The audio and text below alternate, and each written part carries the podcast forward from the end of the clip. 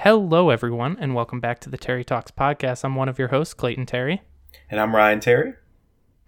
And today we will be talking about our top five albums of 2021.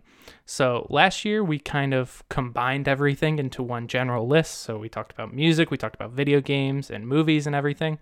And this year we're hoping to do at least this. When compared to movies and video games, I think music is something all of us spent a lot of time in during 2021 as we were coming out of the pandemic slash still in it and whatnot. But uh, it was definitely a source of joy and sometimes uh, sanity for me during this time. Uh, Ryan, what was your like general experience listening to music this year? Uh, it kind of depended on what my personal life looked like at the time, because I know for me, I'm a very podcast heavy person when I'm at mm-hmm. school. Um, but if I'm if it's ever a break from school, that's when I get a lot of my album listening done. But yeah, I, after the pandemic, music was basically the only thing I could hold my attention to for uh, more than an hour, and uh, I'm hoping that we, me and my friends, have started watching TV shows again together. I've watched a movie here and there, so I'm hoping uh, to get back in the swing of things and start being able to really watch movies and talk about them more in this format. Uh, but yeah, that was that was my experience with music generally. I'd agree. It was for a lot lot of the year. It felt like music was the main thing that could help hold my attention, but it also helped that it felt like we were starting to get uh, music from a lot of artists, a lot of the big swingers, a lot of the artists that I personally care about. So that was super exciting. Maybe they were sitting on stuff um, during 2020 and wanted to wait to release to a time when being able to tour looked more feasible. I mean, it seems like things are still getting canceled at this point, but we'll see uh, what early 2022 looks like. So, yeah, music was definitely a very important aspect of uh, my life and my consuming of pop culture this past year. So, yeah, and I want I want to mention that like this has been an incredible year for music. Like mm-hmm. really amazing and it's not a lot of I don't know if there's been one album this year that I can say has had the impact on me or even on like society or the genre that it sits in that a TPAB has had or Twin Fantasy has had um, mm-hmm. or Blonde, you know. But I think that the level of quality across the spectrum has been insane, especially from artists who I was not expecting to release great albums, whether it's their debut album or their last few albums were generally generally quite good, and then they just totally knocked it out of the park with the album this year. It has been really hard to narrow this down, and it was really hard to narrow down. Like, all right, the year's coming to an end. What do I listen to? like, what do yeah. I catch up on that I missed? And so, having looking back on others people's lists, looking at um, just generally what people have been saying about this artist or that has been super helpful for me and trying to round out my list to something I was happy with. And I know for a fact that I'm going to listen to albums that came out this year and be like, ugh, I wish that was I wish that was somewhere. I wish I'd mentioned it, but I just haven't yet. So Oh, Sam. yeah. I mean, my analog is obviously movies, right? Like we do the top ten of the year and we've done that in the past. And then by like June of the next year, my list is completely different. There's like at least three to five new movies in it, just because sometimes it's hard to fit everything in, or in the case of movies, you don't have that like release date where it's actually available to see uh, near you until January or February, maybe. So it's always like a constantly evolving uh, process, but I like that we're able to kind of get a snapshot of where we are right now and what music had the most impact on us uh, while we're still fresh at the end of this year. Mm-hmm. Yeah, I totally agree. With that, I think Ryan, you had some albums kind of in the same tune that you've heard great things about that unfortunately you and most likely both of us didn't get a chance to listen to just to kind of air those out to show why they didn't appear on our list maybe they would have yeah i just wrote the name of the artist down um, i figured that they deserve uh, some love especially with the buzz of some of these albums um, but again, we just haven't heard everything. And uh, I think the biggest one's Little Simz. yeah. I, I imagine that album's going to be incredible when I do listen to it, but just haven't gotten to it. Uh, I also mm-hmm. had Parannoul on here, who is this uh, South Korean shoegaze band that I've heard a couple songs from, and that album I have a feeling I'm going to really enjoy based on what I've heard. Uh, Injury Reserve, Sufjan Stevens. I actually I haven't heard that new album yet. I've only heard a handful of songs, and mm-hmm. those have all been great. Uh, Genesis Owusu, Lucy Dacus, uh, James Blake, Lingua Ignota, and I think that's pretty good. And Blue. Uh, I haven't heard the new Blue album, but otherwise, I think I think I'm pretty happy with my list. Yeah, I'd say same. Of those, Little Simz and James Blake are probably the ones that I am definitely going to listen to at some point in the next month, and maybe would have been on my list. We'll see. But uh, yeah, I think we covered a decent breadth between the both of us. Mm-hmm. Uh, so do you want me to get this thing rolling? Yeah, why don't we do that? You can start with your number five. All right, my number five is Butterfly 3000 by King Gizzard and the Lizard Wizard, which I feel like is a band that has sort of gained the same notoriety of like a Tame Impala, and where people who are fans of the band think it's really indie and underground, and then they realize that everyone knows about them. Yes, exactly. But they still feel like this underground gem, just with how strange and how eclectic they can be. And you know, if you don't like a King Gizzard album, they're going to release an album a month later that you're probably going to enjoy. So it's never that big of a deal if they miss. Um, mm-hmm. But I, I, will say with this new album, the it was their 18th studio album, and the thing that makes this one different, because almost always they have a gimmick, is uh, there's very little electric guitar. It's all this. It's they've got drums and bass, standard drums and bass, but a lot of acoustic guitars, a lot of MIDI sequencing, a lot of synthesizers. It sounds like, and this was a huge breath of fresh air for uh, the band, especially coming off of uh, KG and LW, which were their uh, microtonal set, like the end of their microtonal trilogy. Mm. And at that point, I thought those were decent albums, especially KG. I liked that quite a bit, but I was just so sick of the microtonal, like, or not sick. I was ready for them to move on to something else because yeah. I, I really enjoyed Microtonal Flying Banana, and I didn't feel like they needed to uh, explore it as much as they did. But if this is the result at the end of it, I'm uh, very happy that they went in this direction. And I believe like electric guitar only shows up in one song, maybe two. Uh, but mm-hmm. yeah, I have to say that this was a highlight for me at the in the earlier half of the year. And I also feel like this got mixed reviews, which I don't really understand because it's there's a lot of uh ferocity in King Gizzard's mm-hmm. sound, and they're able to like, you know, not always they can be a jam band and lay back and have a good time, but they're there's a lot of punch and a lot of grit in their sound. But on this album, it just felt very joyous. Like I believe Stu, the uh, lead songwriter, had just had a kid, and that like joy for life and that happiness really oozes off of this album in a way that none of their al- other albums really have. And yeah. I find that so captivating. And I think uh, yours and Catching Smoke are two big highlights for me off this record. Yeah, I love this album as well. It was definitely in heavy rotation for me towards the beginning of the year. Uh, made my honorable mentions list, not quite my top five. It'd probably be number, it'd be within the top eight, I'd say. Uh, but yeah, like er, just echo everything you said. I love King Gizzard and the Lizard Wizard, and this felt like one of the more unique, uh, joyous kind of albums of theirs. I didn't know that about the electric guitar. That's really interesting. Yeah, and it was a it was a really nice change of pace because I don't you know I don't know if they'll ever have a, a Kid A where they just totally change genres completely. Um, yeah. At least outside of the rock sphere if this is as far as they're, they're going to go with that, then it's you know the acoustic guitars sound lovely. It still sounds sort of lo-fi and mm. uh, not not. It, it sort of sounds like it sounds like a King Gizzard album. It sounds rough. It sounds like uh, I know that a lot of the recording was done from home, so mm-hmm. I so I imagine that's where some of it came from. But for it to for to have that production on these like more poppy, catchy, uh, acoustic guitar and synth led songs is really exciting, especially because the drummer's playing as uh, ferociously as ever, and that's that's a um, a really nice combination. Awesome. Well, that's Butterfly 3000 by King Gizzard and the Lizard Wizard. That's Ryan's number five. So moving into my number five, that would be Montero by Lil Nas X.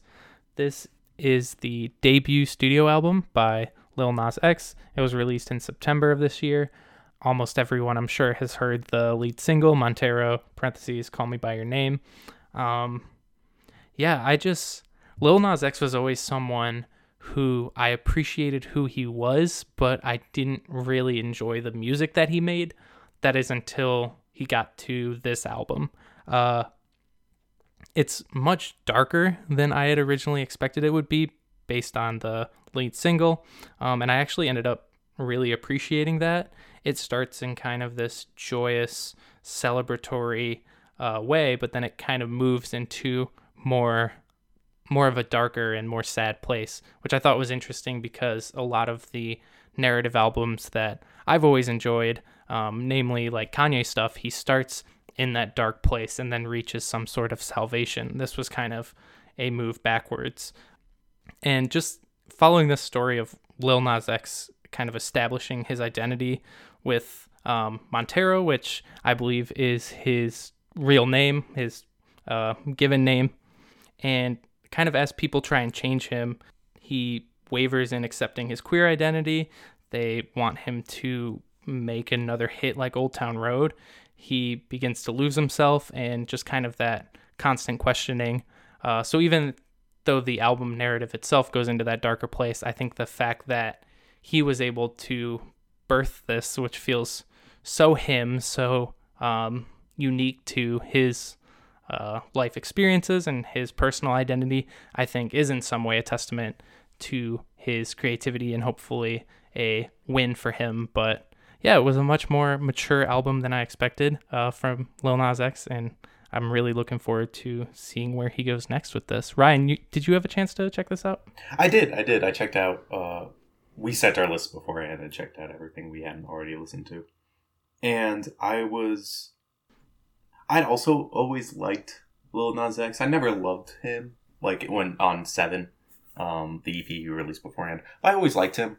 I, I thought his personality was or his uh, persona, his public persona, was a lot of fun, and uh, the twists and turns that it takes are uh, breathtaking, especially for an artist born and bred on the internet.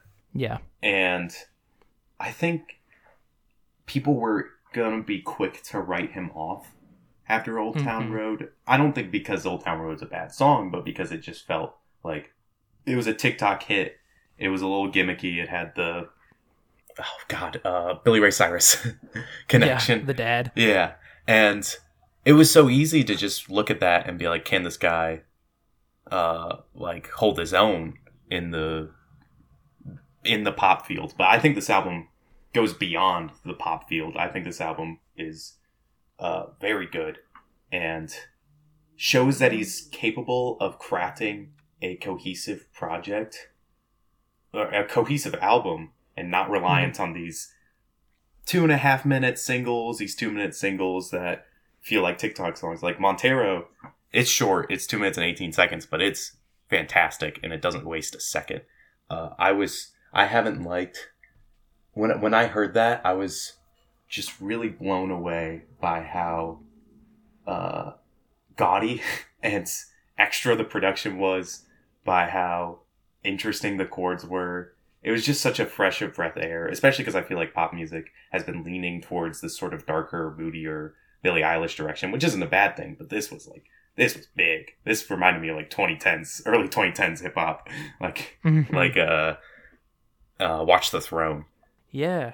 Yeah, as it kind of like glam hip hop. yeah, yeah, and it's it's got hooks for days. It very tastefully balances the um, pop and trap aesthetics with some more hard rock ideas that he's bringing in, and the lyrical content is very personal, and he's clearly mining some deep places to uh, explore that, which is new territory for him. And I'm very excited to see what he does next. I liked this album quite a bit. Uh, the singles are standouts, of course, Montero and Industry Baby, but I also really loved Lost in the Citadel. Yep. That was a big highlight. And then the closer with Miley Cyrus, uh, "Am I Dreaming?" is such a a lovely and quaint way to end the album. It like you're mm-hmm. expecting it to explode, and then it doesn't, and it just sort of dissipates into this. Uh, I believe it's a stream sample, just running water, and it's it's yeah. really lovely.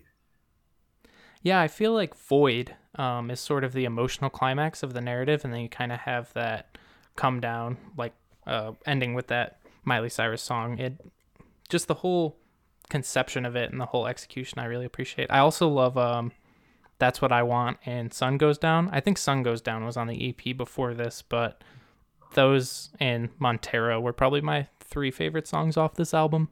Mm-hmm. And he's clearly commenting on his own uh, fame, his own the way that the industry views him and people like him, and it's liberating. It feels like a very liberating album. Oh, definitely, yeah. And he's talked about that, so very happy for him, very excited to see what the future holds for his music and him as a kind of celebrity in this modern era. All right, is that uh oh, it's me next. it's you next, number 4. Um yeah, so I went with For My Mama and Anyone Who Looked Like Her by McKinley Dixon. And this is his third studio album. And for the life of me, I cannot find that much information on him because this album had the most popular songs have like 50,000 views or wow. 50,000 listens. And everything I know about him is from his Bandcamp page. Uh, and I found this album just be, uh, through this YouTuber I follow named Mic the Snare, who does a lot of music retrospectives and album review stuff. And he did this little section in one of his videos where he went back and talked about old albums that he missed this year. And he shouted out this one and was like, This is one of the best albums I've heard this year. And mm-hmm. uh, he compared it to artists like Kendrick Lamar and other people who worked on uh, TPAB, like Thundercat and whatnot. And I was like, Oh, well, I need to listen to this now with such high praise. And I don't, I don't want to be too. Uh, the TPAB comparison is a little fair, but also I don't want to compare every jazz rap album to TPAB. It feels yeah. uh, reductive. But the album, I think the the bigger thing, the comparison, the bigger part of the comparison is that this album focuses on uh, racial, societal, and familial trauma that comes with being black in America, and he just so poetically brings out this narrative of what it was like for him growing up, and especially in his family trauma, and how uh, systemic problems have forced this sort of uh, trauma cycle that existed within his family. And mm-hmm. that's the main um, narrative going on on my favorite track here, Protective Styles. Uh, but he also talks about the expectations put on him uh, as being a part of these structures on Chain So Heavy. Uh, Never Will Never Will Know is a fantastic track. Sort of feels like the lead single off of this album.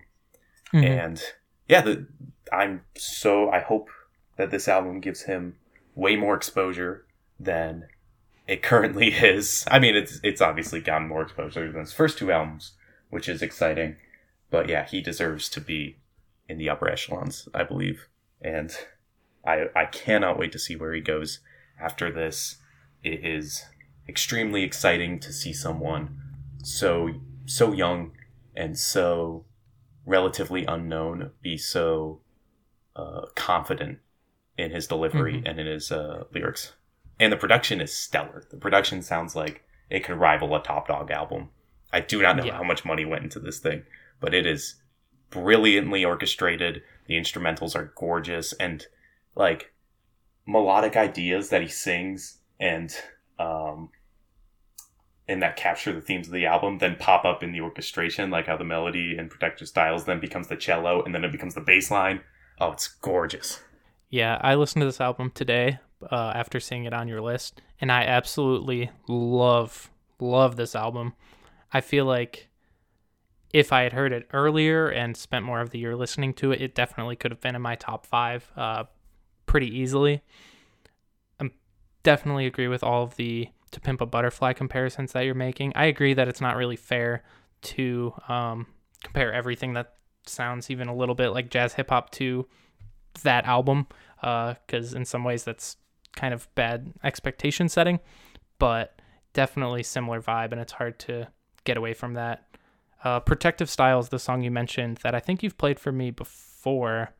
This listen through, it actually like kind of made me pretty emotional. Just like was driving at this point, and I was just like, damn, this it this album really got to me. But I think that song in particular um, resonated with me on a re-listen, and then also the last song, "Twist My Hair." Even though the whole album is dealing with these very challenging themes about, like you've mentioned, generational racism and how you pass trauma on.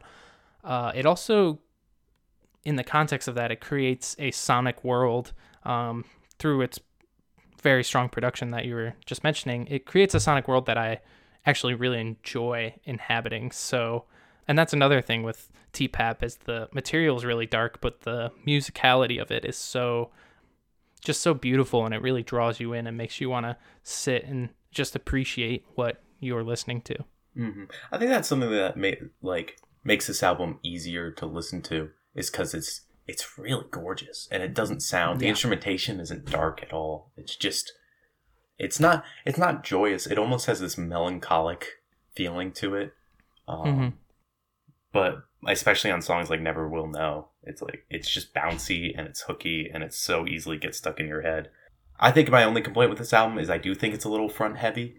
Uh, I do think the the first half's a little better, but I feel like that, that was a problem throughout this whole year. I'll probably say that about a few more albums on my list. So that's interesting. Yeah, I could definitely see that being a trend for uh, 2021. So is that my turn for my number four? I think so. So my number four is An Evening with Silk Sonic by Silk Sonic. So this is the collaboration between Anderson .Paak, who I'm a huge fan of, and Bruno Mars, who his music has entered and left my life at various points. Um, no real ill will, but it never really clicked with me in the same way that this collaboration did. Both of them are just incredibly talented the joke is always that Anderson .Paak has the smoothest flow in the game, and the more I hear him sing, the more I realize that that is 100% true. The main singles off this were Leave the Door Open and Skate, which are both amazing. On top of that, you also had 777 and Fly As Me, which were another two of my favorite songs. Uh, in particular, Fly As Me is that's been in heavy rotation during this latter half of the year. Something about just the whole construction of this very very tight, very uh, well contained 30 minute album. I, th- I think it's the only album this year where after listening to it, I immediately like put it back on and just started listening to it again through. It is it's so fun and so uh so enjoyable to go through. Um, it's short enough to do that with. Exactly. Yeah. It's it leaves you wanting more. Mm-hmm. I thought I thought this album was great. This album was easily on my honorable mentions. Uh, it felt bad when I had to knock it off. Uh, yeah. But I think a lot of people, when the first couple singles came out, were victims of expectation, where they were like, yeah. they wanted this album because what Silk Sonic do and what uh, both Bruno Mars and Anderson .Paak do is they're so indebted to the soul and funk styles of the 70s and 80s, and they mm-hmm. replicate it so well and they're so charismatic while doing it. And it's like it's like you essentially just rip these songs from those era, put a new sheen, new beautiful production sheen on it, and put it back out. And that is exactly what people were expecting. And because it was exactly what people were expecting, people were disappointed, which is really silly because it's like these songs are such good pastiches of what they are. Of course, it's not just pastiches, but like in what they were trying to do, they nailed it a hundred percent. And I don't think my expectations were much higher than just a, a great uh, soul Bruno Mars and Anderson .Paak album. And so yeah. what I got, I was super happy with. Uh, but I know some people were uh, sort of expecting this to be a little more than it was, which I think is unfair. But yeah, no, Leave the Door Open is a good enough song that they played it everywhere they showed up. Uh, I think Skate was my favorite song off this album. Uh, that mm-hmm. it's just so infectious and so much fun. And then Smokin Out the Window and After Last Night as well. Like Thundercat and Bootsy Collins. Any song with those two on it is going to be incredible in my book. Oh, 100%. Yeah. That's interesting. I hadn't heard that about kind of the expectations setting, but I could see that uh, because these two are so talented and so popular uh, that you almost are doomed to have that kind of high expectations. But yeah, they set out to do something pretty specific, and I think we both would agree that they 100% nailed it with this uh, album.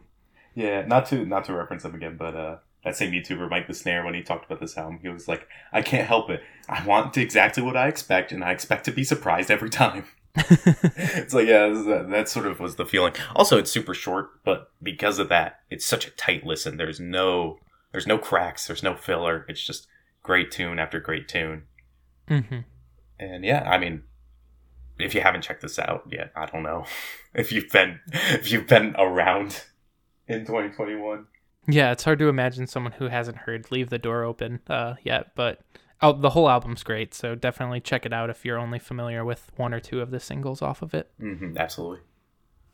All right, so that makes my next album probably top three. Yeah, one of the more peculiar listens I found this year was uh, Bright Green Field, which is the debut album by Squid. And I should mention, also, I think two albums on my list came out in the same day. Hold on. Yep. This and uh, the McKinley Dixon album came out on the same day. Oh, wow. That's cool. Yeah. Uh, this has been an incredible year for post rock and post punk. Uh, mm-hmm. There has been Black Midi, uh, Dry Cleaning, Squid, another band I'm not mentioning because maybe they're later on my list. Um, but yeah, it's there's just been explosion of rock music this year, especially from bands that were either where it was either their sophomore release or they were just popping out and just blew expectations away. And this was one of them, uh, Bright Green Field by Squid. It is a harrowing listen. Uh, 11 tracks, 54 minutes long, and most of, and a good chunk of these tracks are over seven minutes. Mm-hmm. And it's just the way that the band contrasts sections between these angular, uh, horrific, um, punky, dancey monstrosities with these really quiet and really ambient guitar, like arpeggiated guitar led uh, themes. And it it just makes every song so exciting to me. I never know where mm-hmm. it's going to go. And I think that the best example of that is Narrator, which is the third track off the album and the lead single. This thing is the best song on the album, I think. It is unhinged, especially by the end when it's just this freak out noise, feedback, screaming. like but but it contrasts this with this sort of creepy, moody spoken word section from the featuring artist Martha Sky Murphy. And when they play it live, it is not the same without her. Mm. And it just, it's so infectious. It's so weird and off the wall. G.S.K. was another big highlight. And then the last two song, the songs, Global Groove and Pamphlets. And then my, my complaint for this album is instead of being top heavy, I feel like the middle weakens a little bit. Like I'm not too like I think documentary filmmaker is cool, but I don't feel like it goes anywhere. Uh, yeah. And then like 20, 2010 and Flyover are good, but I don't remember them very strongly. And then it ends on a really strong note. So that's my that's my quick review of this album. I was really blown away. I when I first heard Narrator, I was like, okay, well, I have to listen to this album before the year ends. Yeah, um, I listened to this one as well, and it didn't really wasn't really my cup of tea. I'm I'm starting to think what genre did you say this is? Like post punk? Yeah, post punk, post rock. Probably more post punk. Yeah, I'm starting to think maybe that genre is just not for me because I keep hearing that term thrown around albums I haven't been crazy about. yeah. But I definitely appreciated kind of the rage that I felt like was really palpable in this album. Um, and the song Paddling too. I ended up liking and pamphlets too. Uh, mm definitely some standout songs, but as a whole, it wasn't really my jam. I would say. Mm-hmm.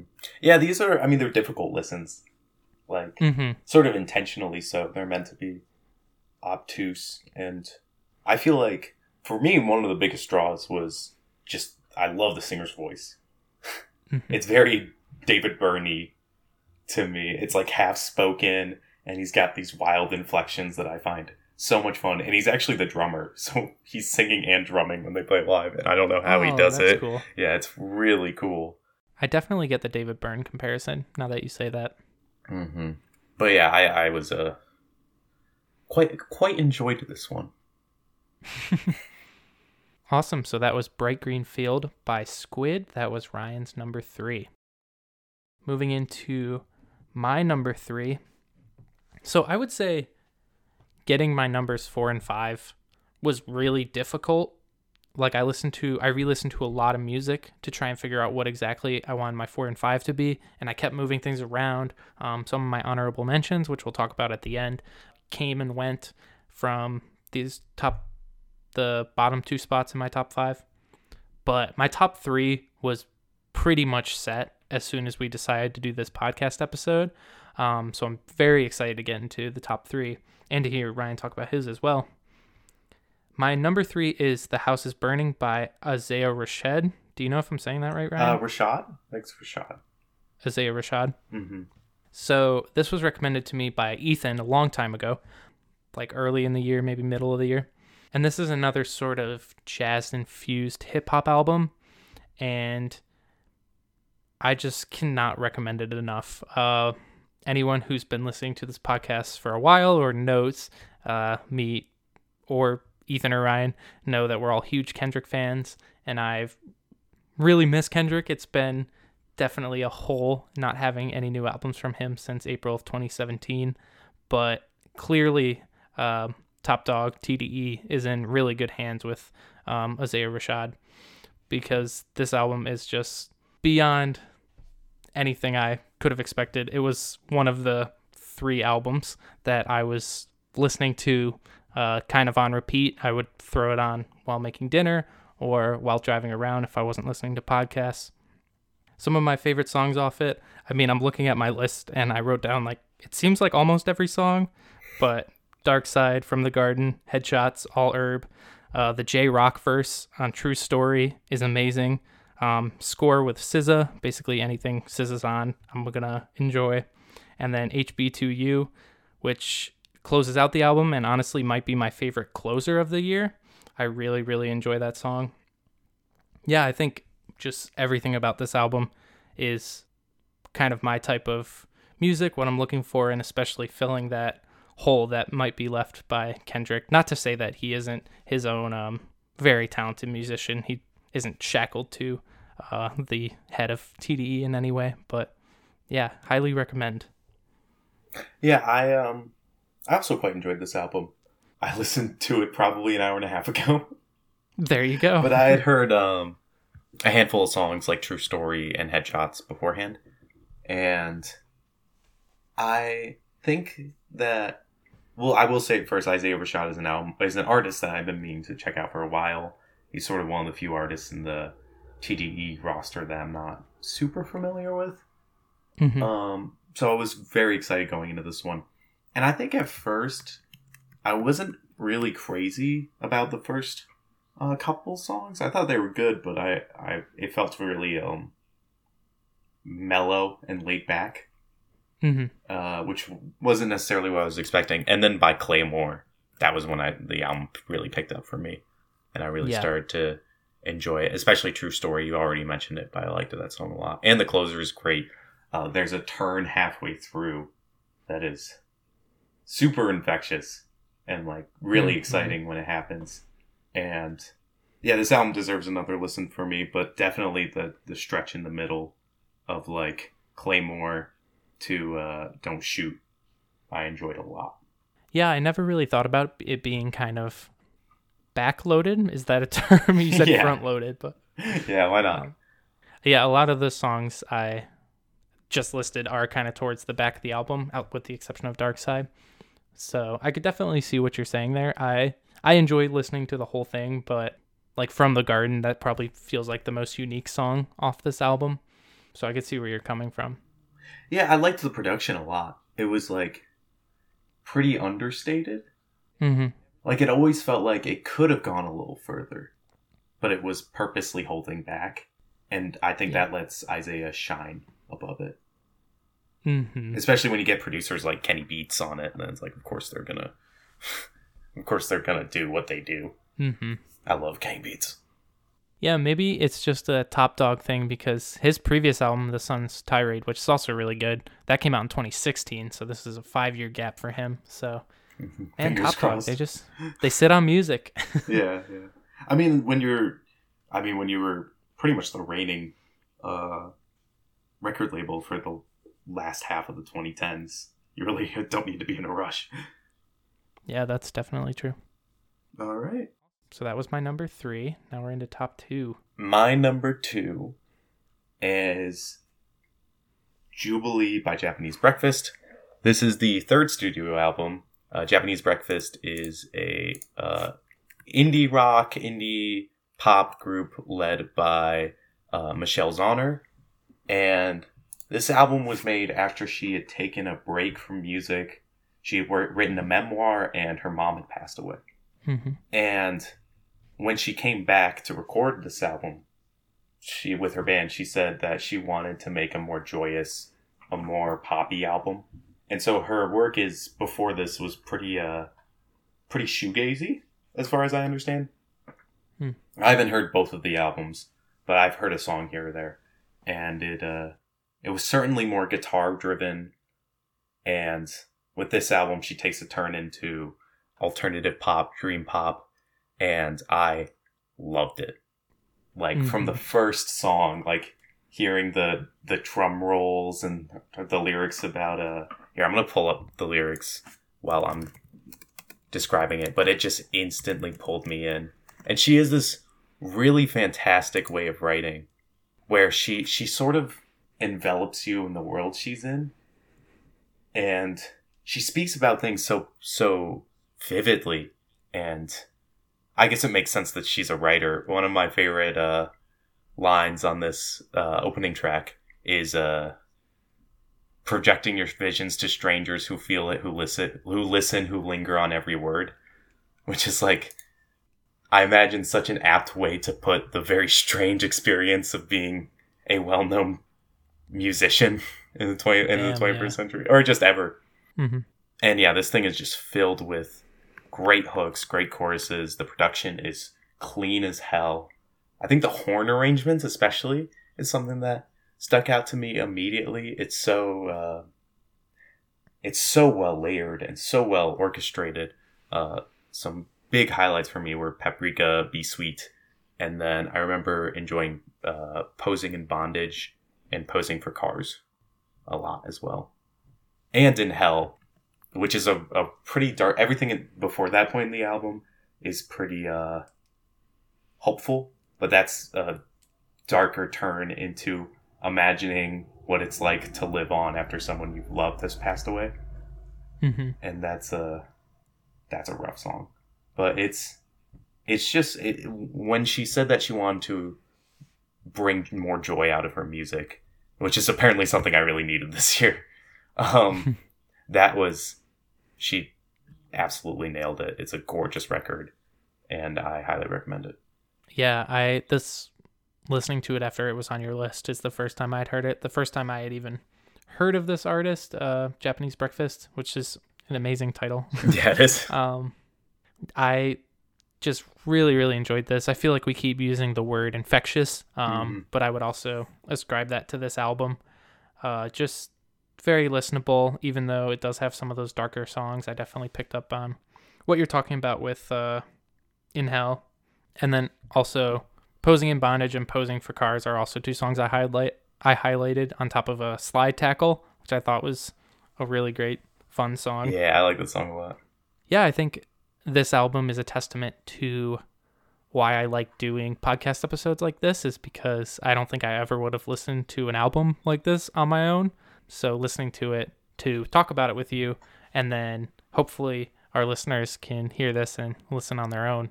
Just really great recommendations, I hope, and uh, really grateful for this opportunity to hear some things that are a little outside of my usual uh, listening circle, my usual Spotify wrapped.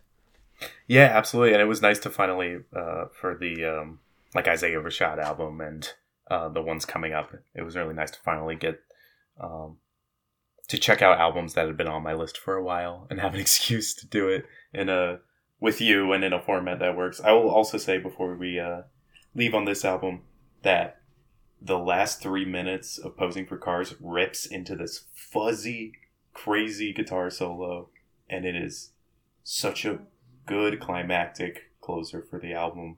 It works so well, and yeah, I think this thing is absolutely worth a listen. I noticed that my albums tended to be a bit on the shorter side, but maybe that was just in the. I guess it's just this and Butterfly 3000, but maybe that was just the mood I was in. Mm-hmm. Yeah, I mean, Evening with Silk Sonic was pretty short. I don't know about the rest of them. Cool. So that was Jubilee by Japanese Breakfast, Ryan's number two. My number two is If This Isn't Nice, I Don't Know What Is by Still Woozy. So, Still Woozy is the stage name of Sven Erik Gamsky. Um, he's an American singer and songwriter. He this is his debut album, so he's had a few singles in the past, but this is the first full studio album, and it was recommended to me by uh, Nick Bova, who's been on this podcast many a times. Um, will likely be on many times in the future, and kind of like The House is Burning, this is one of the albums that was just on repeat uh, throughout my entire year. Honestly, I feel like every song is sort of a chill banger that just works perfect in the background or even when you're trying to focus um, innately on the music and whatnot. Uh, there are some songs that sort of pull at your heartstrings as well, namely Kenny uh, stands out to me. But overall, this album just kind of makes me want to create a John Hughes esque movie with this exclusively as the soundtrack, you know? Like kind of have the soundtrack first and then make a movie around it because it definitely puts me into a very specific mood that I ended up really resonating with this year. Uh, some of my favorite songs include some of the singles, including um, "Window." I believe that was yeah, yeah. singles. It was, but also uh, Wolf, Rocky, Kenny, like I mentioned, and WTF. Uh, WTF being one of my most played songs of the year, actually.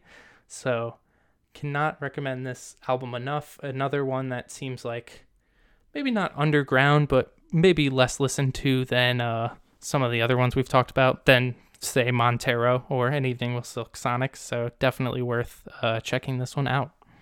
Yeah, I uh, I also just listened to this today. Um, I've had a few friends recommend Still Woozy to me. I know he's more of a singles artist, so they would just throw out songs. Uh, but this was the mm-hmm. first time I finally sat down and gave him a listen, and I quite enjoyed it. I don't know if it's an album I will return to as a whole very often, but I added a lot mm-hmm. of songs on my playlist, and I feel like every time it's going to pop up, I'm going to be like, oh, why don't I return to that? Um, yeah, I think the opener Wolf was a standout. Window Kenny, and then the closer these days. I also enjoyed yeah. quite a bit. And then WTF reminded me of a 21 Pilots song, so that was uh, not surprising that you liked this so much, I guess. Um, yeah, it kind of transports me back to that era of music listening of like summer of 2015 into 2016, uh, that whole time period. Yeah, and I think one of the things that I find really exciting, um, which may be like Mac DeMarco is the figurehead for this movement, but um, I see a lot of these bed like the they're often categorized as bedroom pop uh, artists, yeah. where it's artists that have um, like Rex Orange County also comes to mind, uh, Paul Cherry, where they it's one it's one person they produce, they mix, they play every instrument, they write everything by themselves, and then they just release it on like Bandcamp and maybe streaming services, sometimes not. Mm-hmm. But but most of the time uh, on a streaming service, and it's like it's something that can only exist now, and mm-hmm. and that is really exciting to me. The fact that these artists can just create with such little restrictions and do whatever they want with it, and like more often than not, they get signed to some indie label and then they're able to get some degree of press because of it. Yeah, mm-hmm. no, it's very exciting. I'm super happy that albums like this are able to exist. Yeah, and I usually don't gravitate towards bedroom pop, as we talked about with um, some of your friends on our ranking the albums. Mac DeMarco has never been someone that I've able to really click with. I've listened to like three or four of his albums at this point, and the one Evan recommended ended up being my favorite of those. Uh, I forget what it was. Uh, this old dog. remember? Yes. Yeah, I, that's also my favorite. I enjoy that album quite a bit. Yeah, but something about Still Woozy. Maybe it's his voice, maybe it's the whole production, but it was uh, definitely one of my favorites of the year. As as it turned out, my second favorite. and with that, we're at our number one. My number one. Uh, I do a drum roll, but I think there's too much room noise that it would just be annoying. Oh, thank you.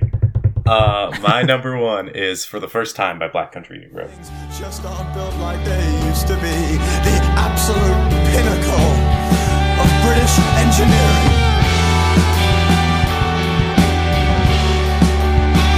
I'm so ignorant now with all that I've learned. This is the album I excluded. This is the band I excluded from my post rock rant earlier. and it was also, I think, one of the first new albums I'd heard this year that had come out this year. It was such a incredible listen the first time. I, I, I genuinely had no clue what this band was, what they were doing. Lucas just sent one of the songs to me, and then I'd seen some buzz go around about it. I was like, all right, I gotta check it out. And it blew me away. The thing is six songs long, uh, 40 minutes ish, and, and, uh, like the songs range from like four and a half minutes to almost 10 minutes in length.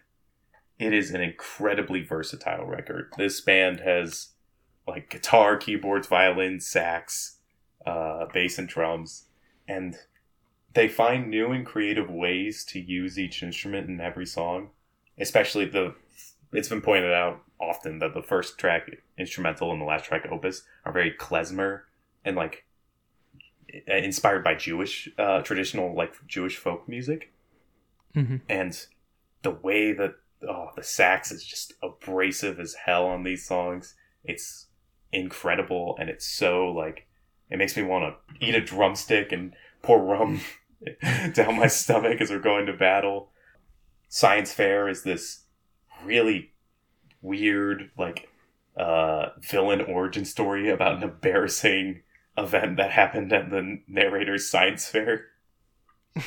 and it's like I totally buy into the fact that this guy is going to like this is a life altering event for him. Athens, France lyrics are just it's the first taste of lyrics we get on this album and uh, Isaac Wood, the lead singer, has such an interesting and strange use of the of the English language. It's so British and it's so uh, it's so self aware. It's he he loves to sort of like bring these like high art con- these low arts like references into these high art concepts. And it's like in, in sunglasses at the end when he's yelling leave kanye out of this. It's it has Yeah. so much and I, i'll i'll say um sunglasses is my favorite track of the year. It was just so surprising the first time i heard it especially when it switches in the middle to this like weird groovy dance song and again the sax is just wailing on one note. Super hard boppy. It's incredible. And the lyrics about um being wrapped away in a high-tech uh, translucent fortress and no one can touch it. It's yeah. so there's this little thing they do.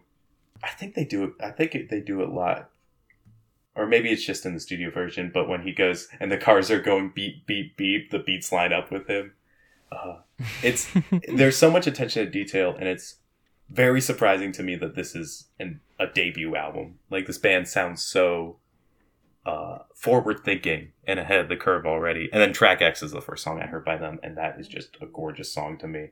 It's super personal. There's no percussion. Uh, all these different polyrhythmic sections are coming in and out with this guitar line staying the whole time. And then it ends with this like little arpeggio that the keyboard is doing. It's really captivating and it shows that they are capable of being really gorgeous as well and crafting these sort of minimalist soundscapes.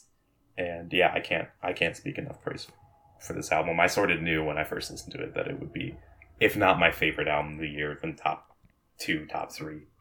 Yeah, I definitely need to return to this album a few more times because I don't think I've quite cracked it. I really enjoy hearing you talk about it, and it sounds almost like the musician's ultimate album with yeah. uh, all the attention to de- to detail that you mentioned. But that's amazing that this is their debut album. I feel like there is so much confidence in what they're doing, and yeah, definitely forward thinking and innovative, like you've been saying.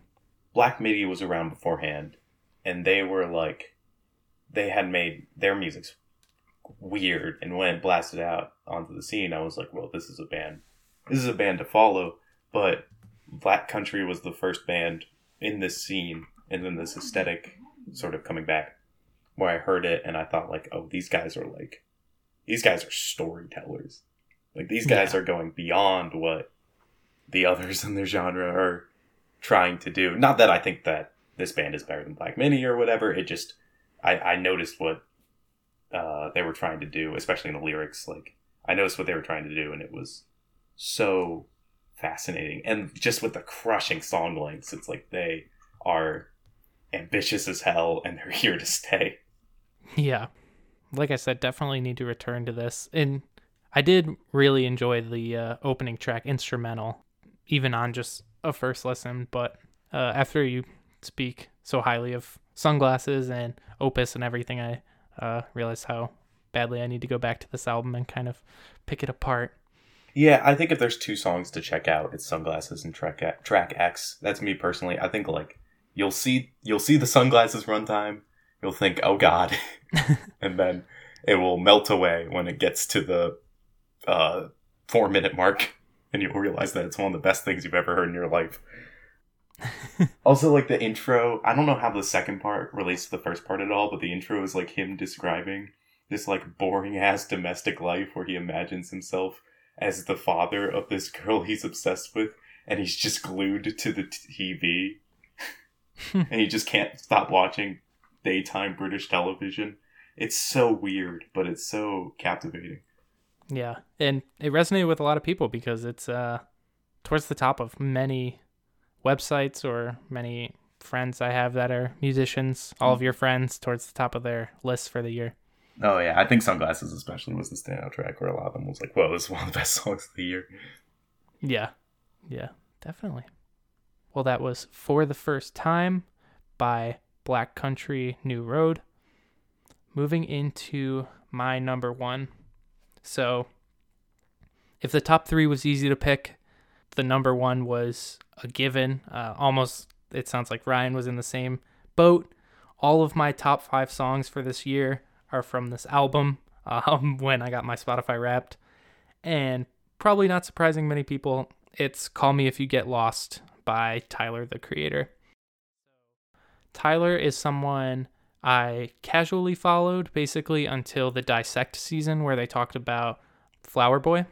And ever since then, I've been absolutely hooked. He was my number one artist last year, number two, I think, this year. He's 100% moving to the beat of his own drum. And it is so refreshing and enjoyable. Just his pure, authentic self and the worlds he's planning to create and has already created with all of his albums have just been immaculate and unlike anything else. And Call Me If You Get Lost is no different. This tells the story kind of flipped from Igor of him falling in love with his best friend's girlfriend and how that essentially implodes.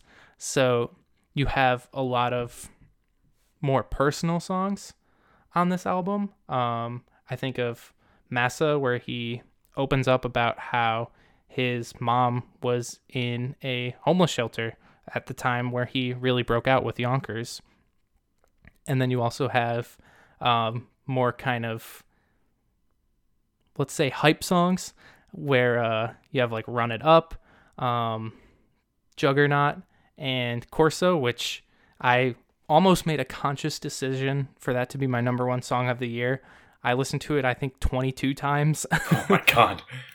yeah, and it's under three minutes, so I just I needed more of it. But every everything about this album and kind of the wanderlust that it instills in its listeners to um, go out and see the world and meet people and fall in love and get your heart broken. It's just delivered with some of the most um, interesting uh, musicality that is currently going on in hip hop. And he also he proves he can still rap too, which I love with songs like Juggernaut and um, and Corso as well.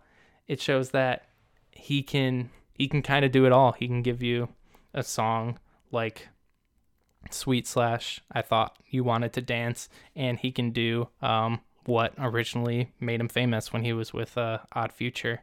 So I could ramble on about this album for a very long time. Uh, Ryan, did you just listen to this recently, or did you hear this back when it came out? No, I heard it when it came out. This is uh, six of five. this is just oh, barely. Oh, okay. This is just barely off the list for me. Mm-hmm. I I do really love this album. Tyler, like Igor, was my favorite album of that year when it came out. Oh yeah.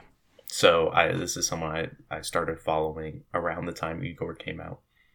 And I was this is one of the more anticipated albums uh, for the, of the year. And when it came down to this or Butterfly 3000, I just sort of returned to Butterfly 3000 more often, uh, mm-hmm. which was essentially the deciding factor at the end. But yeah, what's your name? Lumberjack. Uh, Sweet is Sweet slash I Thought You Wanted to Dance is up there and one of my favorite songs of the year. And then uh, sure. Juggernaut and Wilshire as well. Uh, oh, and Manifesto. I love that song. Um, but yeah, this felt like Igor was a very personal uh, listen and a very um, towering listen. It dominated the year it came out. So so when this album came out, it felt like a victory lap in some ways. Mm-hmm. Like it felt like he was uh, returning to the, his roots and proving that he's still he's still number one. Uh, yeah. And as much as I love Igor and and uh, Flower Boy, it's nice to see that his macho and his uh, prowess as a uh, a hip hop artist come back a little bit. Yeah, I feel like it's really refreshing because he had kind of that macho bravado that you're talking about in his earlier work, and then he took a turn with Flower Boy and Igor, and he was really vulnerable and opened up a lot about how he's in the ways he's been struggling. And there's some of that on this album, but in for the most part, he's in a really good place right now, and he talks about that in interviews. You know, sun beaming, skin glowing is always uh, something he says. And he decided to be honest, just like he was honest with the past two albums, and talk about that emotion. And I, I just think it's really special. Like it, it's getting his listeners to uh, fill out their passports and travel themselves. You know. Yeah, no, it's a very um, it feels like a freeing album for him as well. Definitely, it feels like he finally gets to like sort of leave old Tyler behind, and he can truly do whatever he wants now. Mm-hmm. Also, uh, production from people like Jamie XX or Jamie XX, and you have DJ Drama hosting the whole thing, which is such a blast. Uh, yeah, so fun. Yeah, no, this album, this album's pretty one of my favorite hip hop albums of the year. I very much enjoyed it. If we were doing a top ten list, it would be somewhere on there, assuredly. Hmm. Yeah, much like many of your albums for me, but such is life. Maybe we'll just quickly run through some of our honorable mentions. Um, Ryan, I don't know if you want to go first. Another one, another one that was right really hard for me to cut was uh Low's um Hey What which was mm. this experimental noise rock album very little percussion there's a lot of distorted guitars some gospel influence in there. That was a great album. Days like these it was a particular highlight. And the way that it uses these samples and the way that it makes it sounds otherworldly. It sounds so industrial.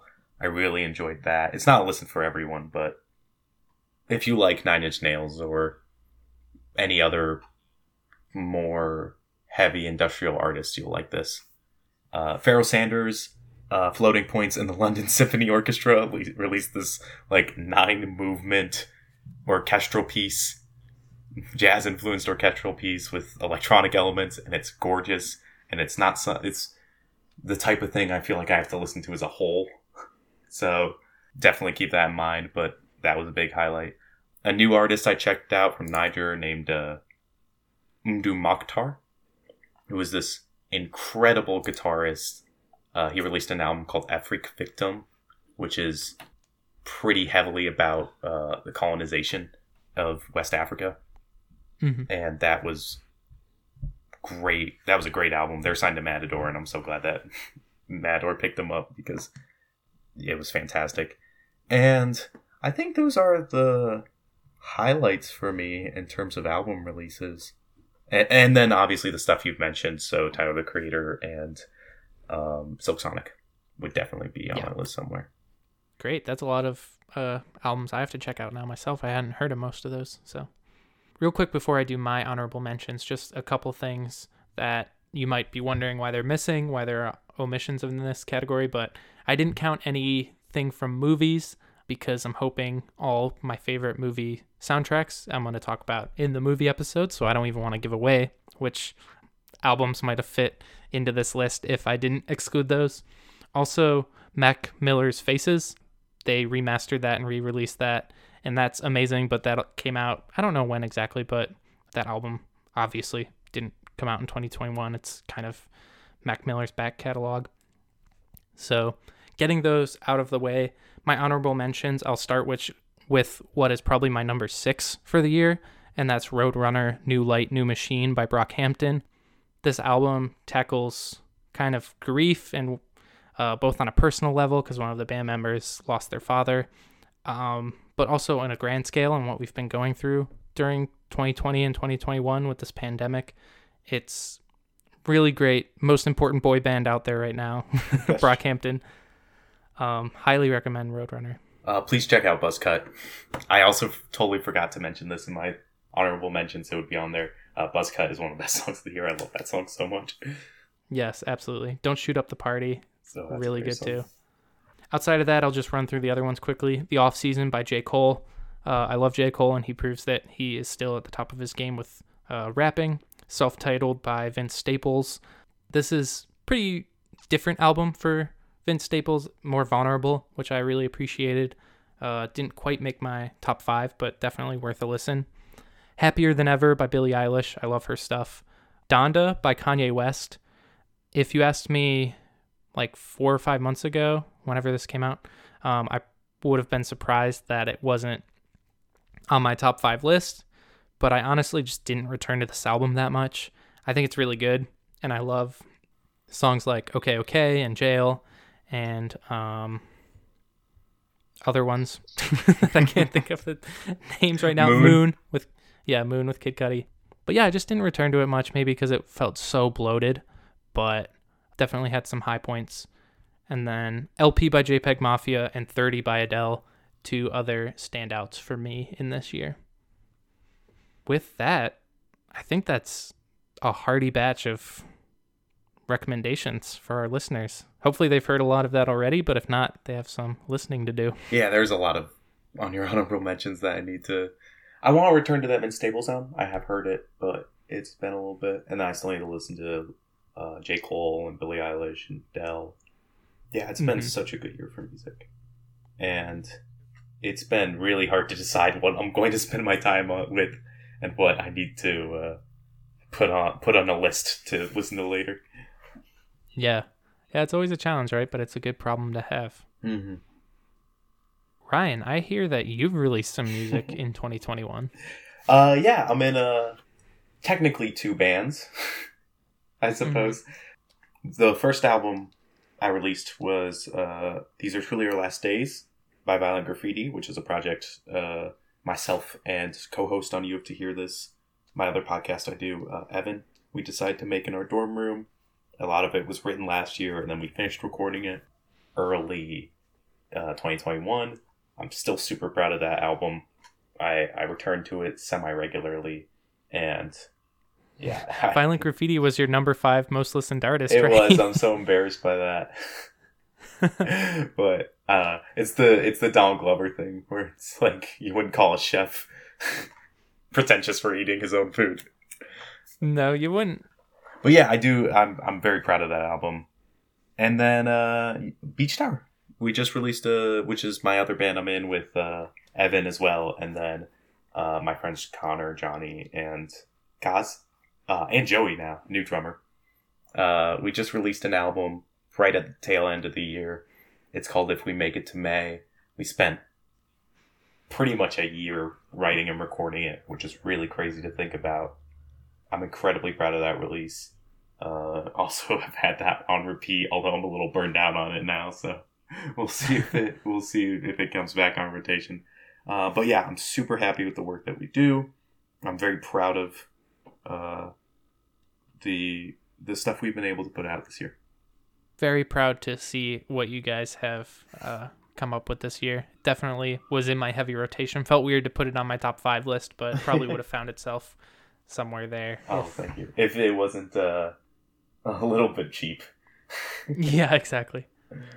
I'm putting you on the spot a little bit, but I think we'll close out with maybe a couple minutes of one of the songs off the new album. Do you have any song in particular that you think would be good to end the podcast on? Oh God, um, I think December is a nice way to ease people into what the album is like. My favorite track is "I'll Stay," but I wouldn't want to uh, give away the surprise. yeah, because that's the closer. Yeah. So yeah, December, I think is the one. Awesome. So with that, you're probably hearing December right now in the background, so we can shut up. But thank you for listening, and hopefully you'll get to hear us talk about movies, uh, some of our favorite movies of the year, sometime soon. So with that, I'm Clayton Terry. I'm Ryan Terry. And thank you for listening. Uh, don't drink the tap water at Jerry Garcia's. what is that a reference to? It's the Gex video game. Gex video game. This is just like three degrees of separation. That's the first thing I think of.